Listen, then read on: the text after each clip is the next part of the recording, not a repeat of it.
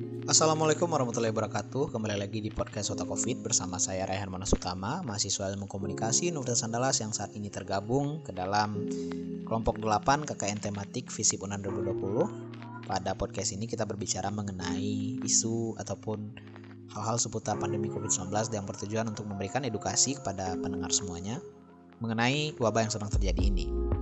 Pada episode kali ini kita akan berbicara mengenai mutasi dari coronavirus. Pada hari ini 20 Juli 2020, tampaknya perkembangan wabah ini semakin meningkat.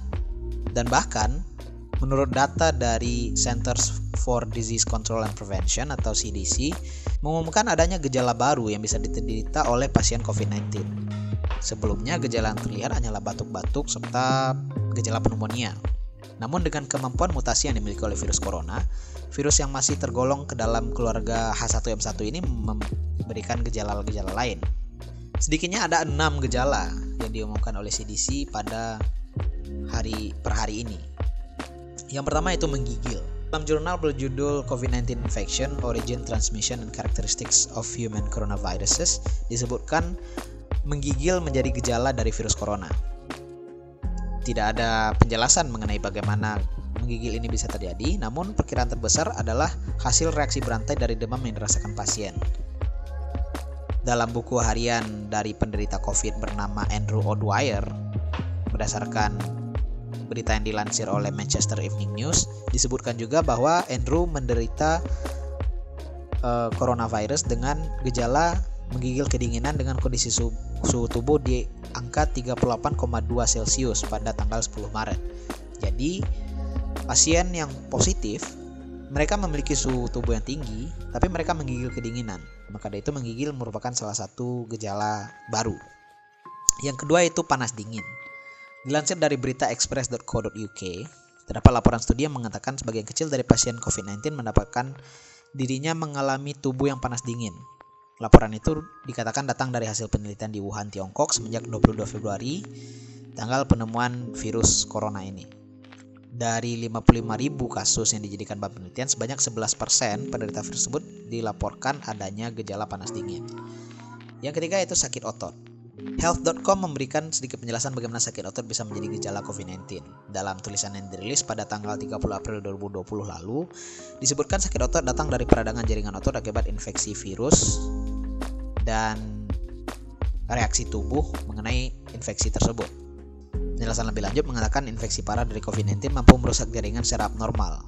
Deskripsi sakit otot ini menurut Dr. Amir Barzin dari UNC Medical Center adalah adanya rasa nyeri ketika menggerakkan otot atau lembut ketika dipegang. Rasanya seperti sakit otot selesai berolahraga, tapi ini lebih mengarah kepada otot yang spesifik. Jadi gejala sakit otot ini mirip dengan kram seperti itu.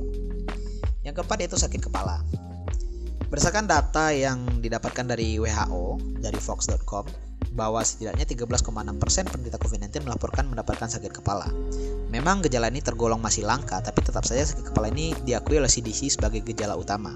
Para ahli menduga bahwa gejala tersebut datang dari beban mental dan stres yang mengakibatkan tekanan darah tinggi yang berakibat pada pasien ataupun orang yang terkena infeksi COVID-19 mengalami tekanan darah tinggi sehingga menyebabkan sakit kepala. Yang kelima itu sakit tenggorokan. Gejala ini timbul dari kisah penderita COVID-19 bernama Kera Lowry yang dilansir oleh media Culp.com. Dalam cerita tersebut, pertama kali Kera mengetahui dirinya tidak sehat adalah saat merasakan sakit tenggorokan. Kera mengirakan bahwa itu adalah reaksi alergi, namun ternyata gejala itu berkembang menjadi demam dan awal dari infeksi COVID-19. TheNewDaily.com.au menambahkan kemungkinan besar gejala tersebut dapat bertahan kurang lebih dari satu minggu. Yang keenam yaitu kehilangan daya penciuman atau rasa. Gejala ini dilaporkan pertama kali dari Eropa dan telah ditenggarai semenjak awal April 2020. Dalam pemberitaan CNET, gejala ini banyak dialami penderita COVID-19 yang datang dari Prancis. Tidak diketahui dengan jelas berapa jumlah penderita yang mendapatkan gejala ini, tapi satu hal yang pasti, infeksi virus memang mampu menyebabkan kehilangan kemampuan indera perasa. Dengan adanya enam gejala tersebut menandakan total ada 9 gejala COVID-19 yang diakui oleh CDC. Penelitian masih terus dilanjutkan mengenai penyakit ini dan sampai saat ini ahli belum dapat memberikan kepastian kapan prediksi wabah ini bakalan berhenti. Maka dari itu, para pendengar semuanya, kita diharapkan untuk senantiasa menjaga kesehatan, pakai masker, rutin cuci tangan, dan juga mempertahankan kebiasaan physical distancing. Semoga kita selalu terlindungi dengan kebiasaan sehari-hari mengikuti protokol kesehatan. Baiklah, demikian yang dapat saya sampaikan pada episode kali ini.